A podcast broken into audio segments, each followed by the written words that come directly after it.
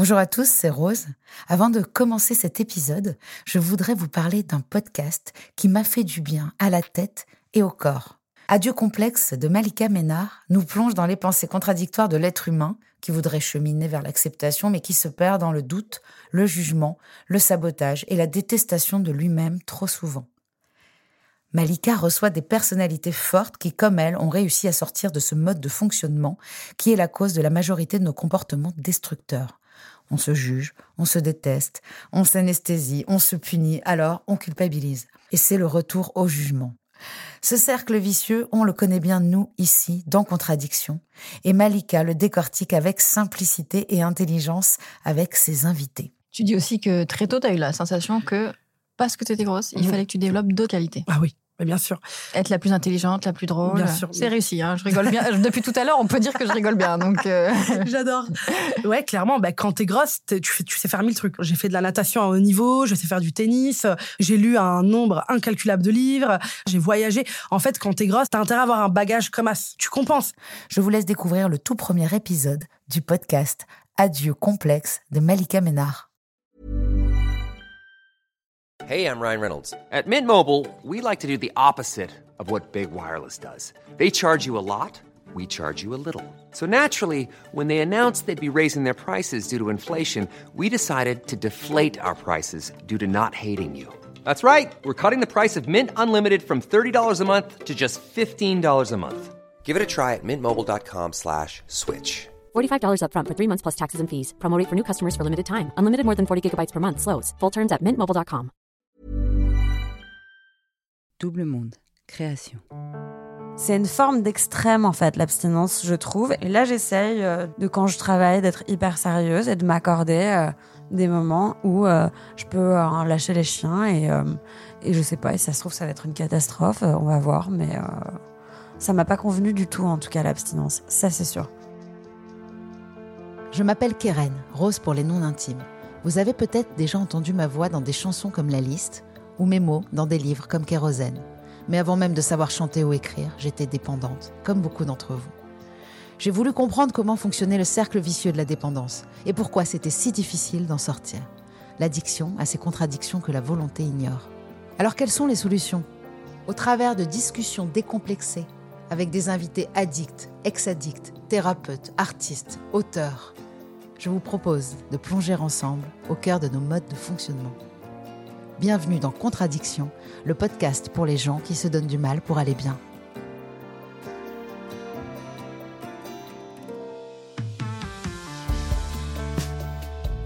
Et pour ne pas en manquer une ligne, rendez-vous sur les réseaux sociaux de Rose, de Double Monde et sur le compte Instagram Contradiction Podcast.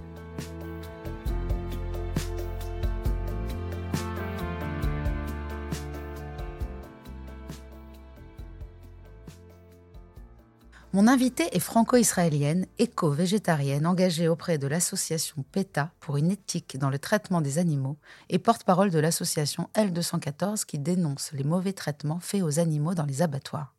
Elle se targue d'avoir été une ado insupportable, du fait que Spotify ne sache pas quoi faire d'elle, de parfois mentir quand elle dit qu'elle va bien, et de penser que c'est trop facile d'écrire de la merde. Sa vie a changé quand le remix par Robin Schulz de Prayer in Sea, issu du troisième album de son groupe Lilywood and the Prick, est devenu un tube planétaire. Mais le tourbillon Lilywood, comme elle l'aime le nommer, l'a aussi confronté aux démons de la nuit, des fréquentations et de la dépendance. Elle décide alors de revenir à l'essentiel, la nature et la musique. Sa voix s'est faite plus personnelle, plus envoûtante, sur des beats américains soul qui font cogner le cœur. Onze morceaux d'une sobriété planante. Des fêtes parisiennes à l'isolement rural, du yoga à l'apéro, au footing détox, du tourbillon Lilywood à un album solo. Entre autodestruction et engagement pour la cause animale, Nili exprime ce qu'elle est vraiment, une extraordinaire contradiction. Merci Nili Adida d'avoir accepté de nous partager ton histoire qui ne fait que commencer. Merci beaucoup de me recevoir. Alors, tout d'abord, comme j'aime bien demander ça à chaque fois, c'est de savoir un petit peu ce que représente l'addiction pour toi. Comment tu la définirais? Hum, Moi, je pense que c'est une maladie déjà. Et je pense, et je suis très consciente du fait que c'est pas quelque chose dont on se débarrasse. Et, euh, c'est un truc avec lequel on apprend à vivre Et, euh, et voilà. Et ouais, c'est ça, c'est une, maladie. Oui, bah en plus, c'est ça. Ouais. On revient un petit peu en arrière pour savoir comment l'addiction a pu rentrer dans ta vie. Est-ce que c'est une histoire depuis toute jeune ou est-ce que le succès soudain euh, fut, euh, fut responsable? Non, le succès est absolument pas responsable. Moi, je me souviens euh, d'une fête de Noël quand j'avais 6 ans où, euh, quand les adultes avaient le dos tourné, j'ai fini tous les verres qu'il y avait à table, alors qu'on m'a jamais appris à faire ça. Mes parents ne buvaient pas. Moi, c'est un, un truc qui est, qui est en moi depuis le début. Et, euh, et je ne saurais pas expliquer d'où ça vient. Il y a plein de, il y a plein de, théories euh, qui, je pense, sont souvent un peu fumeuses. Et je pense qu'on c'est un mélange de, peut-être de trauma d'enfance. Et, et je pense qu'il y a une partie de ça avec lequel tu, tu nais, quoi. Et, euh, C'est la chimie aussi du corps, quoi, Ouais, du cerveau, comment elle est faite. hein. oui, oui, je pense. Après, pour ma part, je sais que c'est un moyen de, de m'échapper, d'échapper à mes, an- mes anxiétés, de plus tout ressentir hyper fort. Peut-être parce que, peut-être c'est lié à l'hypersensibilité. Moi, je sais que je, je, je suis hypersensible. Donc, c'est vrai que de temps en temps, comme euh, euh, je ne sais pas comment éteindre l'interrupteur, quoi, comment arrêter les pensées, arrêter de, de, de, de réfléchir beaucoup tout le temps. Euh, c'est une façon de un peu de mettre la machine en, en veille aussi. euh, ces façons de s'échapper. Alors, j'ai questionné un ami commun euh, à ton sujet, Oula. qui s'appelle Pierre. Il pense que tu es en pleine mutation et que tu évolues énormément, que tu es dans un- une évolution en tout cas positive, que tu désires en fait être une meilleure personne. Euh, Qu'est-ce que ça veut dire en fait? Qui étais-tu? Qui voudrais-tu être? Est-ce qu'il y a vraiment euh, pour toi un chemin? En fait, je- sais que je suis quelqu'un d'assez compliqué, d'assez difficile, beaucoup parce que moi, j'ai pas confiance en moi, mais ça se traduit chez moi par une euh, quelque chose qui peut être pris pour de la, peut-être de l'agressivité ou de, du mépris ou de la froideur, alors qu'en fait, j'ai juste, je suis timide. Enfin, tu vois, je suis pas hyper bien dans mes baskets, et ça. Toute cette, agressivité ou ce qui pouvait passer pour l'agressivité, c'est un truc qui a beaucoup gâché des entreprises professionnelles ou intimes. Et au bout de la de, du- de l'énième échec euh, personnel, je me suis dit que qu'il fallait que, que que je change quelque chose quoi. Puis je faisais beaucoup la fête. C'était un moment où vraiment euh, c'était plus drôle du tout. Euh, J'avais J'étais tombée de mon lit, euh, je m'étais cassé l'épaule euh, toute seule. Enfin, je me mettais vraiment dans des états euh, pas, pas, pas terribles. Et du coup, j'ai atteint un peu un point de non-retour où j'ai décidé de- de- d'acheter une maison à la campagne, de passer mon permis, de prendre des cours de solfège et de- d'entamer une, une thérapie. Et ça, c'était il y a trois ans, trois, quatre ans. Et j'ai rencontré ma, ma psychiatre qui est aussi addictologue et qui vraiment m'a sauvé la vie. Et depuis ces quelques années, pardon, c'est un monologue hein, Ah, mais immense. faut. Mais de, et, j'avance, mais ça a été super, super compliqué. Au début, euh, j'avais tellement un problème d'intimité qu'au début, euh, ma psy, euh, je supportais pas qu'on se parle. Il fallait qu'on soit chacune à un bout de la pièce, tellement euh, ça me. Ça me J'arrivais pas à, être euh, proche de, de- de quelqu'un, de, de, de m'épancher un peu sur mes, sur mes histoires. Et euh, donc, ouais, je reviens de hyper loin. Et pour rebondir sur, sur ce que Pierre dit, c'est vrai que la démarche globale, c'est oui, j'ai envie d'être un meilleur être humain. J'ai envie, moi, de me, me trouver.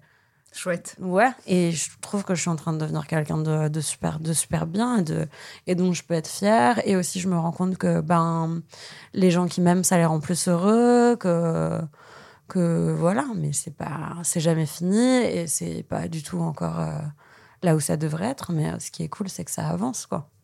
Bah non, c'est jamais fini, mais heureusement, hein, en fait, c'est ce que je dis. Ton histoire a fait que commencer, la mienne aussi. Euh, on s'est vus euh, dans des étapes pas possibles, toi et moi déjà. Et on se détestait. Ouais, ouais. on a failli se, se- s'arracher les, les cheveux. hein. Ouais. Non, on a fait des soirées, je pense, euh, je sais pas. Moi, j'avais une jalousie euh, parce qu'en fait, j'étais toujours la seule meuf des soirées qui était rock'n'roll et tout. Et puis en fait, il y en avait une autre. Ouais, ouais, je comprends.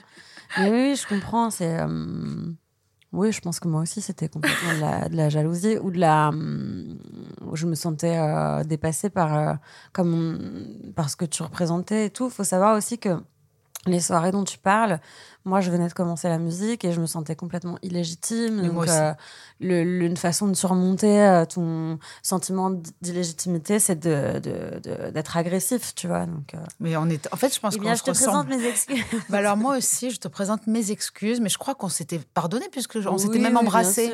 Bien sûr. Ah bon Oui, Sur la bouche je crois. Ah bon Écoutez, tant mieux. Ah, elle est contente, elle a un scoop.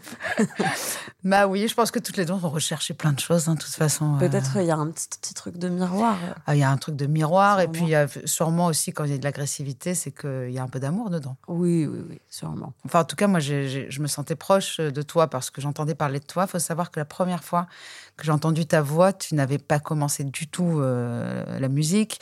Euh, notre ami euh, qui te produisait et qui était ton manager, Ouais. Pierre Guimard, je, je travaillais avec lui et je l'aimais beaucoup. Et il m'a dit, il- il- c'est quelqu'un qui est quand même qui a le nez fin. Il m'a dit, j'ai trouvé une petite nana, elle chante, c'est pas possible. Et il me fait écouter. Moi, j'avais l'impression, tu sais, de retourner dans les années 90. Bonnie Tyler, je sais pas. J'ai dit, mais c'est pas possible, t'as trouvé. ça- Où, où, où, où gîte-t-elle? Et en plus, quand il m'a dit que t'étais israélienne, tu vois, parce que moi, je suis israélienne aussi. Ouais. Donc j'ai mon passeport, je suis hyper fière de ça. Euh, sauf que moi, je suis devenue israélienne bien plus tard que toi. Mais j'ai désiré être israélienne. J'avais une passion, en tout cas, que j'ai un peu moins, mais j'étais très, très, très sioniste euh, quand j'étais jeune. Et donc voilà, israélienne, euh, musicienne, euh, fêtarde, rock'n'roll. Ça fait vachement de points en commun. Ça ouais. fait beaucoup de points communs. Ah ouais. Non, mais il y avait une surenchère de. Moi, je me souviens notamment d'un- d'un- d'une soirée dans un bar là, euh, en haut de la rue des Martyrs. euh, Ouais, où c'est un espèce d'engrenage où tu as envie de, pour impressionner la, la galerie, euh, tu reprends un shot. euh, c'est. euh, C'était la période shot, hein, c'est-à-dire que je, je- Oh, elle s'est jamais vraiment arrêtée la période shot quand même. Moi, j'ai dû l'arrêter. Même quand j'étais clean et que j'ai fait des, des, ch- des rechutes, comme on dit, euh, j'ai plus jamais touché aux alcools forts, moi. Ouais. Eh bien, ce n'est pas mon cas. Alors, moi, je, je prône ici, tout le monde le sait, les, les groupes de parole, euh, qui sont les alcooliques anonymes, les narcotiques anonymes. Est-ce que toi, tu as déjà eu affaire à eux? Non, et figure-toi que ma psychiatre m'a. À un moment donné, je, je- je- je me suis dit, euh, bon, est-ce que je, je lui en ai parlé? Je dis, voilà, j'ai envie de faire ça. Et elle m'a pas, elle m'a dit que. Alors peut-être elle voulait pas que je la quitte, je ne sais Oui. pas, mais elle m'a pas euh, encouragé spécialement à le faire, quoi. Ah, c'est drôle. Peut-être que ça dépend des des profils, non, mais même pas. Je pense pas. Je crois que c'était en période. Alors il y avait tout un, un contexte parce que c'était en plein confinement en fait aussi. Donc c'était euh, des groupes de parole euh, en, en vidéoconférence, tu vois, en visu. J'ai commencé comme ça, euh, en, en- en Zoom, et puis euh, je continue en Zoom. Ouais. Et bah écoute, elle, euh, elle m'a dit que je sais pas. Elle m'a dit que c'était pas. Et comme vraiment, bon, évidemment, je fais bien ce que je veux. Je suis une grande fille, mais ce qu'elle me dit quand même. euh, je le prends, et je le, je, le, prends sérieusement parce voilà. Et du coup, non, j'ai jamais fait. J'ai fait une fois, mais j'ai détesté. Et alors une fois, euh, il y a longtemps, euh, après un séjour à Marseille où j'avais vraiment, vraiment beaucoup fait la fête. j'ai dû aller passer un mois à Garches, à la clinique du château, pour me reposer. Et, euh, et là, il y avait des groupes, donc c'était obligatoire, tu étais obligé d'y aller. Et ça, j'ai jamais, j'ai jamais réussi. Enfin, j'y allais parce que je devais y aller, j'écoutais, et j'ai jamais parlé. Mais je crois qu'on a ce même problème. C'est déjà quand on nous oblige à quelque chose, on n'aime pas. Ouais. Donc ça, c'est sûr. Mais je pense qu'on est très nombreux à avoir, euh, à avoir détesté la première réunion. Moi, j'avais été euh, quelques années avant et moi aussi, j'étais à Garches. J'étais suivie par le docteur Gay. Ouais, moi aussi. non, c'est Il est mignon en plus. hein. Voilà, mais moi, j'ai pas eu, euh, j'avais pas les moyens de, d'y rentrer longtemps, mais j'aurais rêvé faire comme Johnny Ah, et, aller me reposer, écrire un album. Ça m'a coûté une fortune. Fortune. C'est c'est débile. En plus, il faut savoir que la clinique du château, c'est le, c'est l'ancienne maison de Saint-Exupéry. C'est là où il a grandi et tout. Donc, Ah bon? ouais, ouais, ouais. Incroyable. Bah écoute, en tout cas, en tout cas, le, professeur Carilla qu'on a reçu euh, pour le premier épisode, il prône vraiment la- une, un rétablissement euh, intégratif, c'est-à-dire d'avoir euh, plusieurs sources de, rétablissement parce qu'il pense qu'une ne suffit pas. Moi, moi aussi, je pense qu'en tout cas, euh, le moment où j'ai reconnu des gens euh, en moi et des gens se sont reconnus en moi, l'identification fonctionne vraiment bien. Moi, ce que j'aime aussi dans ces groupes, c'est qu'on reçoit tous les matins la pensée du jour. Et donc ce matin, la pensée, c'est au fur et à mesure que nous devenons moins centrés sur nous-mêmes et plus centrés sur Dieu, notre désespoir se transforme en espoir. Alors ça fait toujours peur euh, le nom de Dieu dans, ces groupes-là, mais euh, pour eux c'est une puissance supérieure qui soit autre euh, que l'alcool ou la drogue. Je trouve que c'est plutôt pas mal puisqu'on a laissé l'alcool et la drogue diriger nos vies. Pourquoi ne pas euh, donner euh, cette ne, ne- ne pas donner de la foi dans quelque chose de positif? Et en plus, je me suis aperçue que tu parlais beaucoup de prières dans tes chansons. Il y a quand même euh, euh, Prayer in Sea qui est en fait une revendication. Il y a quand même des griefs que tu as à faire à Dieu, toi. Mais en fait, moi, je crois pas spécialement en Dieu, pour tout te dire. J'espère, en fait, qu'il y a quelque chose. Donc, je suis agnostique, je crois que c'est ça. Mhm. C'est-à-dire que, évidemment, que je suis pas persuadée qu'il n'y a rien, parce que je pense que. Ça Mais par contre, euh, je, je suis pas persuadée qu'il y a un truc, parce que moi, personnellement, euh, j'en ai pas fait l'expérience. Mais oui, j'espère de tout mon cœur que euh, une fois qu'on s'en va, c'est pas juste on éteint la lumière et c'est fini, quoi. Et ça, c'est un truc qui m'obsède vraiment. Bah, je l'ai vu. toute- Mais depuis, euh, moi, je me souviens, mes premières crises d'angoisse liées à la mort, c'est dans mon lit. À- j'ai- J'ai j'ai 5 ans, quoi. Donc, euh, donc, super euh, mémoire en tout cas, parce que moi je me souviens pas de rien avant je me 8 ans. souviens que je pensais très très fort. euh, je suis très jeune. Attends, ma petite sœur était, était peut-être que j'avais 7 ans. Et je me souviens, on est dans le lit superposé et je- je- j'ai et j'ai cette, cette, cette peur. Et du coup, je me souviens que je me disais, oui, oui, oui, il faut que je pense à des trucs hyper positifs et tout. Et je me souviens que pendant longtemps, je pensais à, à un papillon. Oh, là, ça fait beaucoup trop de points communs. En fait. c'est vrai. non, mais déjà, il y a un truc qui est fou, c'est que pour te rappeler l'âge que tu as, tu dis ma petite sœur était née. Alors moi, à chaque fois qu'on me demande quelque chose, je dis est-ce qu'Anna était née ou pas? Hmm. Donc ma petite sœur, elle est née, j'avais 8 ans et demi, je n'ai aucun souvenir avant, déjà. Ah, Donc moi, ça, ma mémoire, elle commence euh, quand elle est arrivée. ouais, c'est marrant ce que tu dis. Alors moi, j'en ai trois des sœurs en France, et puis j'en ai deux de... Enfin non, j'en ai deux en France et j'en ai deux en Israël, donc j'en ai quatre. Et, euh, et euh, non, la, la, la celle dont je te parle, elle est née, j'avais ouais, 5 ans et demi, 6 ans. Donc, euh, mais ouais, ouais, c'est une bonne façon de se... Et c'est comme si c'était un événement marquant quand même, parce que c'est vrai que moi, je suis devenue de la petite dernière à celle du milieu, en tout en cas à ce moment-là. peut-être parce que comme ça te fait un espèce de... Tout... Peut-être que quand t'as un, un... Parce que toi, t'avais déjà une, une J'avais un grand frère. Ah ouais. Ouais, moi je sais que ça m'a responsabilisé énormément d'avoir une petite sœur et Mhm. donc euh, du coup tout à coup Bah, je suis c'est devenue ça. int- utile en fait. Oui, comme t'as, comme t'es plus, que sur toi, peut-être. euh, Bah, on revient à la pensée. Déjà, c'est d'arrêter d'être centré sur soi, parce que Dieu, c'est quelque chose, mais en fait, d'arrêter de se centrer sur soi, ça change tout. Et alors, tu crois, tu es agnostique, mais quand même, tu pries, tu, tu as des griefs, donc tu as un peu de la colère que tu éprouves pour le ciel. Et puis, tu as aussi, dans une chanson, je crois que c'est A Song, où tu, tu dis que tu pries pour la première fois. Aujourd'hui, je prie Oui, pour la mais première alors fois. c'est très drôle parce que je me souviens très bien de quand j'ai écrit cette chanson. Bah, il y a toujours beaucoup de cynisme hein, dans ce que j'écris. Hein, c'est pas. faut pas le prendre Ah, au premier. Oh non, oh non, non. Et en fait, j'ai dans, dans A Song, je dis ouais, aujourd'hui j'ai prié pour la première fois et c'est vrai.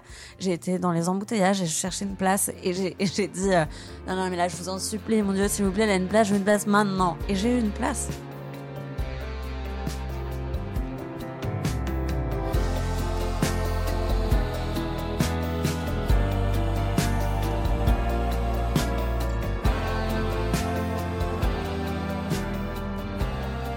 As posté une photo yoga bière. Alors ça, c'est encore un point commun. Moi, j'ai une chanson qui s'appelle Une bière, un croissant. Donc moi, c'est les fins de soirée. Euh, ça a l'air drôle comme ça, une fin de soirée, mais bon, il est 7 heures du matin, les gens vont au travail. Euh, et puis toi, tu tu sais pas si tu dois commander une bière, un croissant, un café. tu es encore dans un état second. Est-ce que, est que yoga bière, est-ce que déjà, comment tu, tu, tu expliques ce, ce- Tu veux la vérité? Ouais, Ah bah, En fait, euh, c'est une photo sur laquelle je me trouve extrêmement bien gaulée. très bonasse. Et du coup, euh, j'étais avec une copine et j'étais là, mais qu'est-ce que. euh, Qu'est-ce qu'on en fait Qu'est-ce que je, comment je justifie le fait de poster cette photo sans, sans être juste dans le kiff de moi-même? Et elle m'a dit, mais t'as qu'à mettre yoga bière, c'est drôle. Et effectivement, c'était une période où je sortais de 4 mois de sobriété, j'avais fait pas mal de yoga et tout. Et je reprenais un peu, c'était le début du printemps, j'étais un peu plus festive, mais gentiment. Et voilà, yoga bière, c'est ça.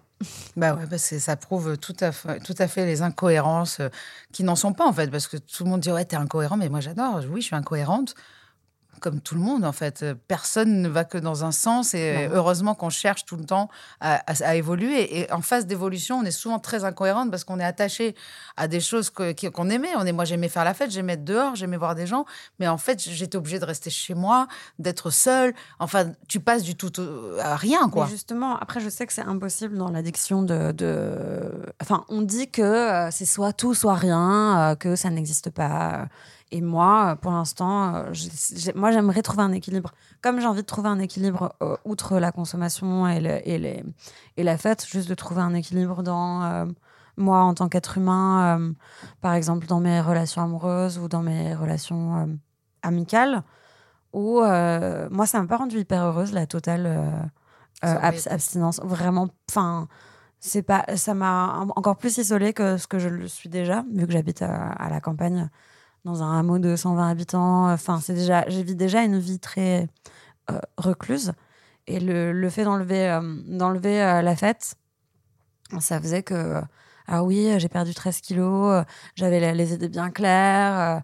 oui, j'ai énormément travaillé parce que c'est ce que je suis aussi addict au boulot et que du coup j'ai fait un album et machin. Mais justement, c'est une forme d'extrême en fait, l'abstinence, je trouve. Et moi, ce que je voudrais, c'est Juste milieu, la juste voie de milieu. Bouddha. Et là, j'essaye euh, de, tu vois, euh, de, de, de quand je travaille, d'être hyper sérieuse et de m'accorder euh, des moments où euh, je peux euh, lâcher les chiens et, et je sais pas, et ça se trouve, ça va être une catastrophe, on va voir, mais ça m'a pas convenu du tout, en tout cas, l'abstinence. Ça, c'est sûr. Mais Ah. bon, on est tous différents. Non, on est tous différents, mais la maladie de l'addiction, c'est la même pour tout le monde. Donc ça dépendra évidemment de si tu es malade vraiment ou pas. on peut faire un épisode 2. Hein, si veux. c'est vrai. Non, mais de toute façon, en fait, quand on dit abstinence totale, c'est que, par exemple, moi, je prône l'abstinence totale parce que la modération est trop compliquée. Mais euh, ça veut dire qu'aussi, il y a des rechutes et que, donc, forcément, on n'est pas dans le tout ou rien, puisqu'il y a toujours un moment où il y a peut-être quelque chose. Mais en tout cas, je constate lors de mes quelques rechutes que non, je ne peux toujours pas avoir cet équilibre-là de, de, de, de m'accorder, euh, de lâcher les chiens, en tout cas. Moi. Ouais. Bah, Enfin, ça finit mal en tout cas, et surtout, ça, ça, ça me fait perdre tout le gain que j'avais. Enfin, tout ce que j'avais emmagasiné de positif, je le perds d'un coup, en fait, moi. Après, le truc, c'est que tu vois, toi, t'es es maman, t'as été malade, tu vois, il y a plein de choses qui font que je pense que pour toi, c'est plus grave que pour moi, finalement. Moi, y a tout le monde, enfin, je veux dire, moi, personne m'attend, personne n'a besoin de moi. Et euh, toi, du oui, coup- tu t'as- toi, as besoin de toi. Oui, mais je veux dire, euh, j'ai moins de, il y a moins de, de, de conséquences, j'imagine. Complètement. Et- Parce que pour moi, le plus difficile, c'est de gérer un enfant et les, et les moments où tu où t'as pas envie, en fait, où même ton enfant devient un poids, tu vois. Oui, bien sûr. Mais tout le positif que je gagne, en fait, il est beaucoup trop puissant pour le risquer pour la fête, en fait. Voilà, moi, c'est ça que je considère aujourd'hui. Peut-être que je pourrais de temps en temps faire la fête, mais en fait, le risque est trop gros. Moi, j'ai ça avec la viande, tu vois, par exemple. Alors que donc, moi, ça fait euh, bientôt 10 ans que j'ai pas mangé de viande, euh, par, par, par principe. Et euh, alors que j'adore ça. C'est-à-dire que vraiment, avant, c'était tourne d'eau, tartare et tout, machin, genre vraiment Je os à moelle, tout. connais. Mais je tire un plaisir tellement immense à me dire que je mange, que je participe pas à cette cruauté-là, que ce plaisir-là, il surpasse le plaisir que je vais avoir à ingurgiter un truc pour aller aux toilettes euh, deux heures après. Enfin, tu vois.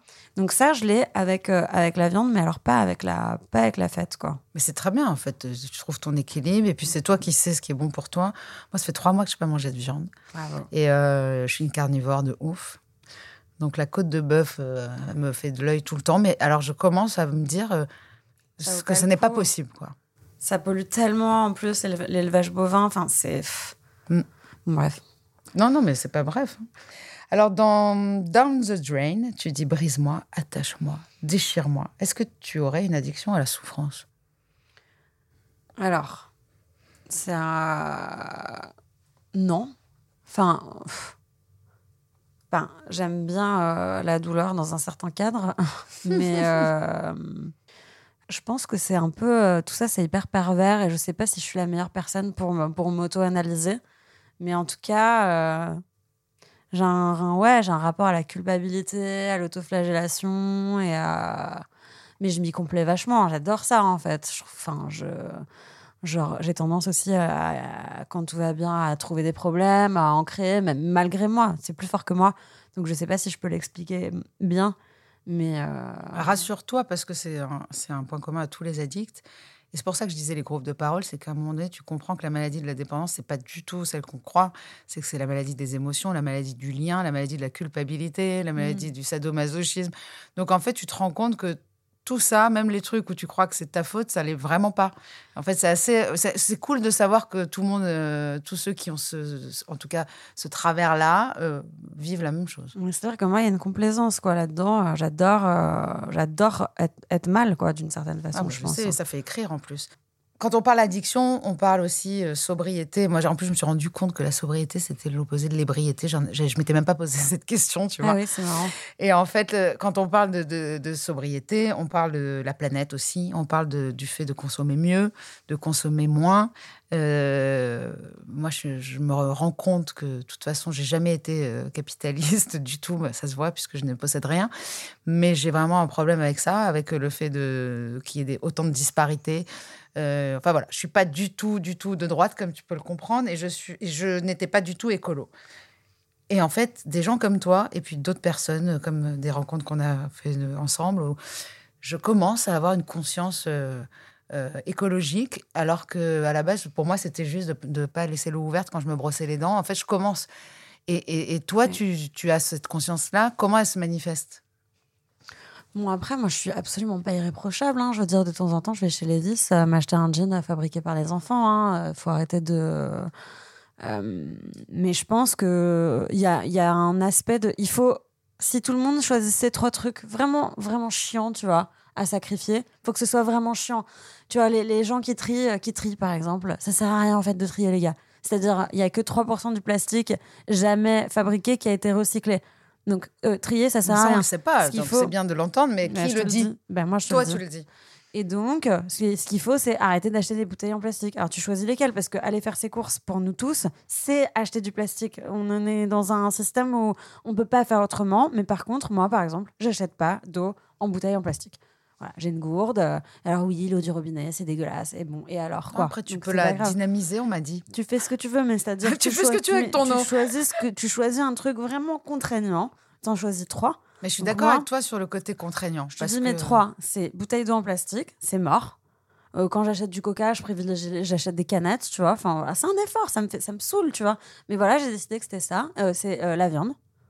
Et puis, et puis, est-ce que j'ai vraiment un vrai troisième Est-ce que tu en as trois?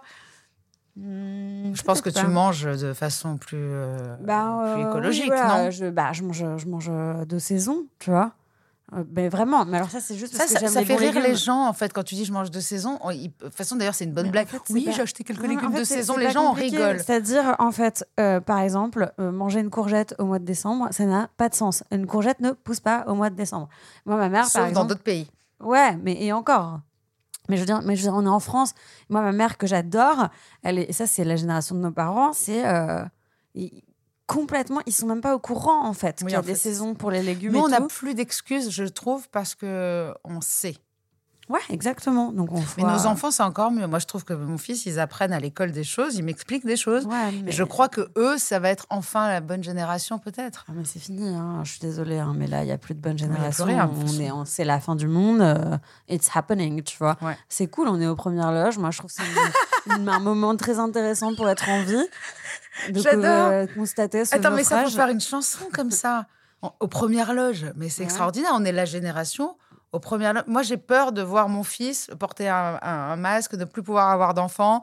Et, de- et en fait, ça me fait rire les gens qui s'achètent des maisons dans le sud et qui se disent pour nos vieux jours. Mais t'as pas compris qu'il allait faire 56 degrés Bah ouais, pour tes ouais. vieux il jours. mieux acheter en, en Normandie, je pense. Mais ouais, en Bretagne, en Normandie, et puis en. Suède, en Norvège.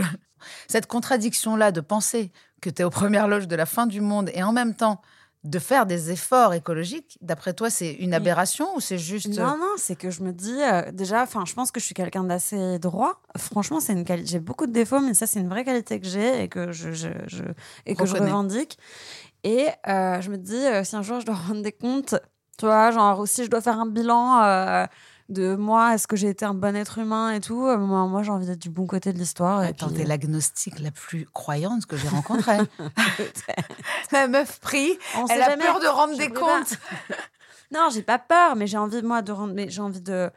En fait, tu veux être une bonne personne, Ouais. c'est tout. J'ai envie d'être. euh, Mais en fait, tu moi. as extrêmement raison parce que, en parlant, en tout cas, si on fait le, le- le- le cheminement inverse en disant, de toute façon, ça sert à rien, les gens qui disent ça, il y a une, une phrase que je déteste en ce moment, mais pour tout, hein, et parce que j'ai changé beaucoup à ce sujet-là, c'est c'est foutu.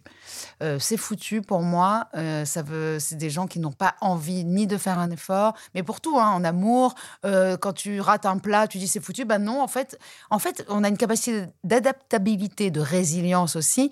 Non, c'est pas foutu. Il y a des gens qui perdent l'usage de leurs jambes et c'est toujours pas foutu. Ils font des, mi- des miracles. Mais c'est ça, c'est que de toute façon, même si c'est foutu, ça justifie pas de faire n'importe quoi. Enfin, qu'est-ce que ça veut dire euh, Il faut être, euh, je sais pas, moi, si j'étais marin, euh, tu vois, je quitterais pas le navire. Donc euh, voilà, c'est quitte nul pas le cette navire. année. Enfin, ouais, je. je... Ça, c'est un truc d'addict. On quitte pas le navire. Ah ouais? On reste jusqu'au bout. Ah ouais.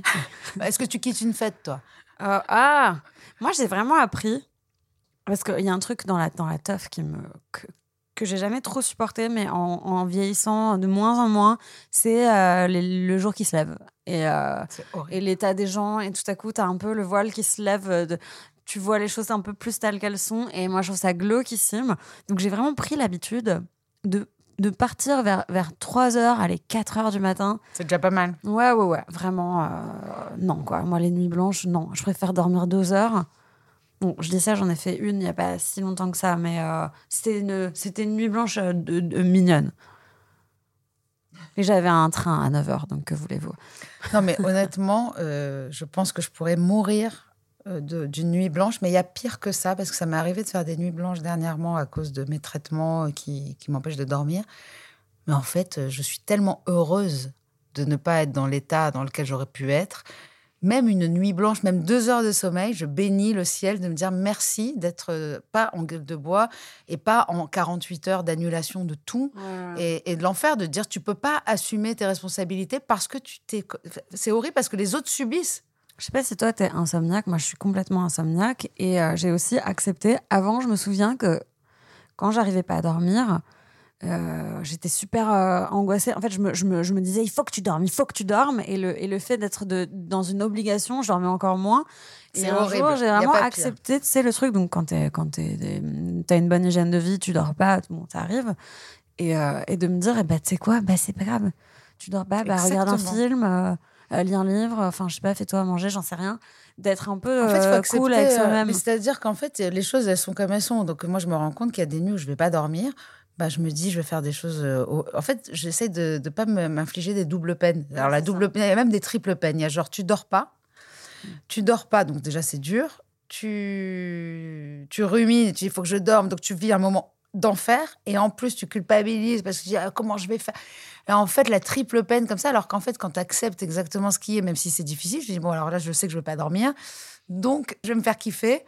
Je vais me faire un marathon d'une série. Euh, bon, moi, en ce moment, carrément, je ne m'autorise même aucun plaisir, donc c'est carrément n'importe Ah quoi. bon, bah, Ah oui, oui. En ce moment, voilà, tu vois, je suis dans la- la- l'autoflagellation. Non, mais parce que je kiffe tellement tout ce que je fais que je me dis, je vais m'avancer là-dessus, je vais écrire. euh, c'est la préparation de ces podcasts, ça me passionne, en fait. Mm.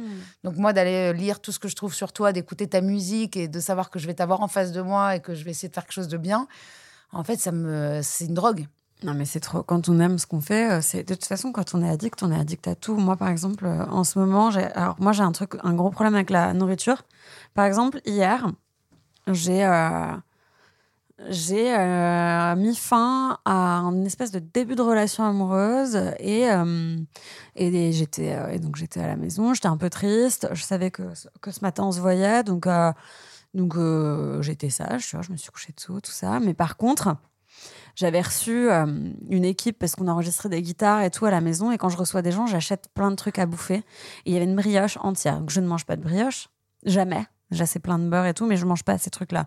Mais elle était vraiment entière. Personne n'y avait touché. Donc je sais pas si tu te rends compte de la taille d'une brioche entière. Elle était de grande, de grande euh, proportion en plus. J'adore ça. Et ben hier, je me suis mise dans mon lit, vraiment, avec un couteau, et j'ai avalé la totalité de cette brioche en quoi, allez, 10 minutes. Et ça, c'est vraiment un truc que je fais. Je me fais pas vomir après et tout, mais vraiment, j'ai déjà je- fait? Non. En tout cas, c'est une addiction. C'est pas. C'est moi, je sais que j'ai besoin de De remplir. de déconner. En fait, je choisis, mais il faut que je déconne d'une façon ou d'une autre. Donc, soit ça va être le sport et je défasse vraiment, c'est n'importe quoi, quoi.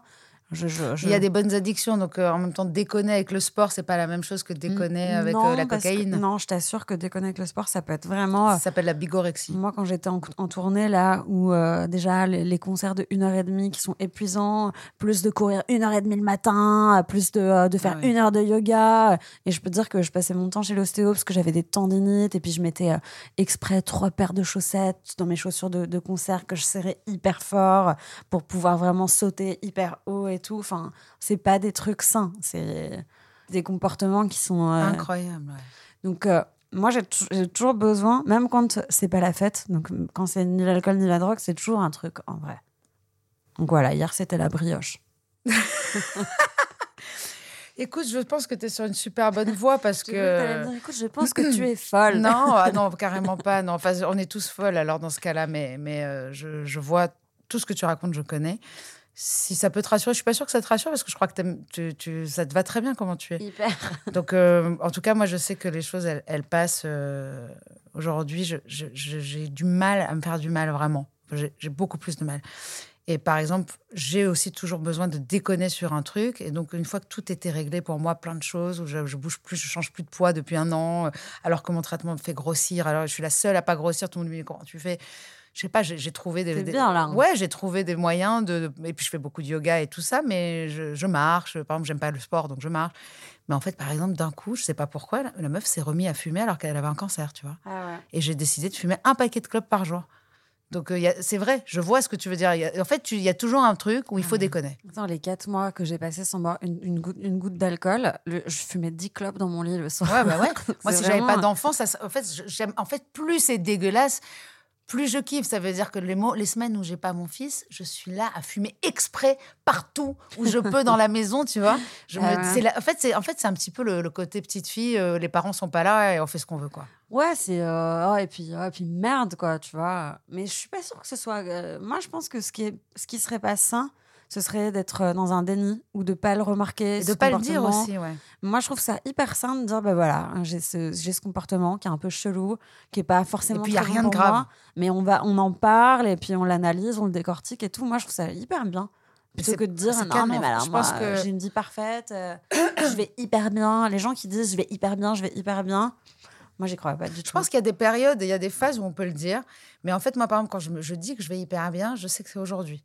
Euh, et je vais pas nier que je vais hyper bien si je vais hyper bien, en fait, tu non, vois. bien sûr. Non, mais, mais par contre, c'est c'est pas possible de se dire. euh, Mais les gens, que tu sais tu qu'ils crois que ça va durer. De façon un peu compulsive, tu vois, un peu à l'américaine, avec un grand sourire. ouais, tout euh, est sais. fine et tout est Genre, non, mais c'est génial, genre tout va hyper bien. Moi, je suis quelqu'un qui est tout réglé tout. Euh, ben non, en fait, ça n'existe pas, en fait. Bah, Ce podcast, il est, c'est pour ça que j'essaie de l'amener euh, aussi ailleurs parce que c'est les addictions. D'abord, ça concerne tout le monde, mais il y en a plein qui me disent ah mais moi c'est pas mon truc et tout. En fait, quand ils vont écouter, s'ils écoutent, évidemment que ton témoignage, il peut parler à tout le monde. Tout le monde a déjà fumé 10 clopes au lit ou mangé une bri- brioche. Ce qui m'a fait peur, c'est quand tu as dit je me suis mis au lit avec un couteau. Là oui, on flippe.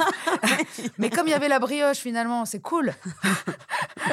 tu vois? Ouais. Euh, bon, oh, j'aimerais parler avec toi des, des heures, mais, mais malheureusement, euh, pff, les gens n'écoutent plus des podcasts. De, de- déjà, on, on est sur une- un long format. Attends, euh, bah, moi, je peux te dire que là, je vais écouter euh, le, le premier. Ouais, il est cool, tu vas aimer. en rentrant, j'en ai pour un petit moment en voiture. Et moi, je peux te dire que les, les longs podcasts, je kiffe. Ah bah moi, j'écoute Thinkerview, j'écoute Métamorphose, j'écoute Vlan, j'écoute 40. Et en fait, euh, c'est des podcasts où, en fait, moi, je- des fois, je les écoute en trois fois, tu vois.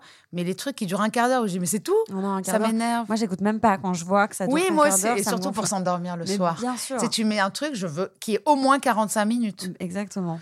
Tout pareil. Comment tu envisages ton avenir? L'avenir de la planète, ça, je crois que tu nous l'as déjà un peu dit. Et l'avenir de la musique? En général, attention, pas pour toi. Mmh, bon, Parce que moi, j'ai bah, peur pour la musique. Bah, non, je pense qu'il y a, il y a plein de gens qui ont plein d'idées. euh, la musique, elle existera toujours. Il y a toujours des gens qui font des trucs géniaux. Est-ce Il y aura pourra en toujours- vivre? Ben, je sais pas. Après, la façon d'en vivre, elle évolue. Donc, euh, oui, il y aura toujours des gens qui en vivront, mais ce sera un un pourcentage infime de tous les gens qui ont du talent et qui font de la musique. Ça a toujours été comme ça. Et, et voilà.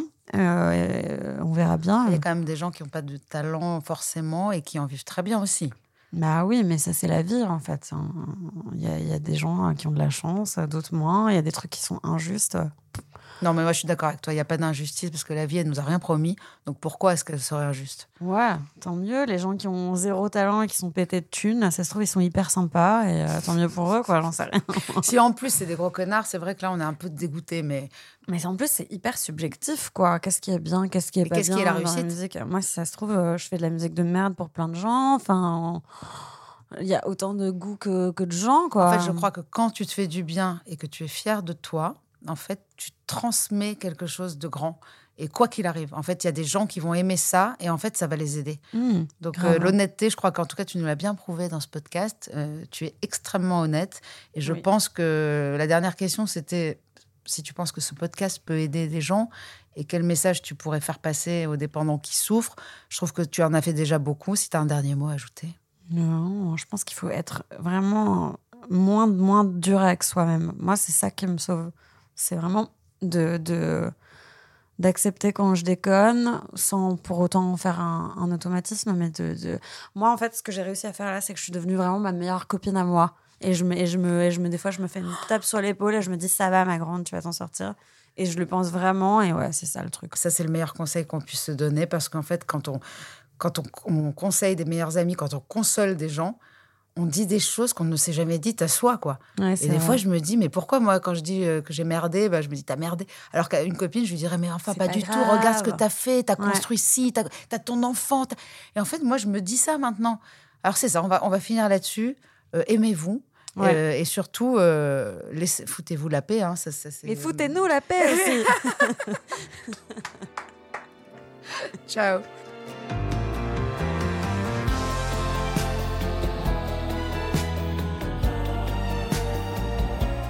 Rendez-vous chaque semaine sur toutes vos plateformes de podcast préférées. Et en attendant, on se parle sur les réseaux sociaux de Rose, de Doublement de Création et sur le compte Instagram Contradiction Podcast.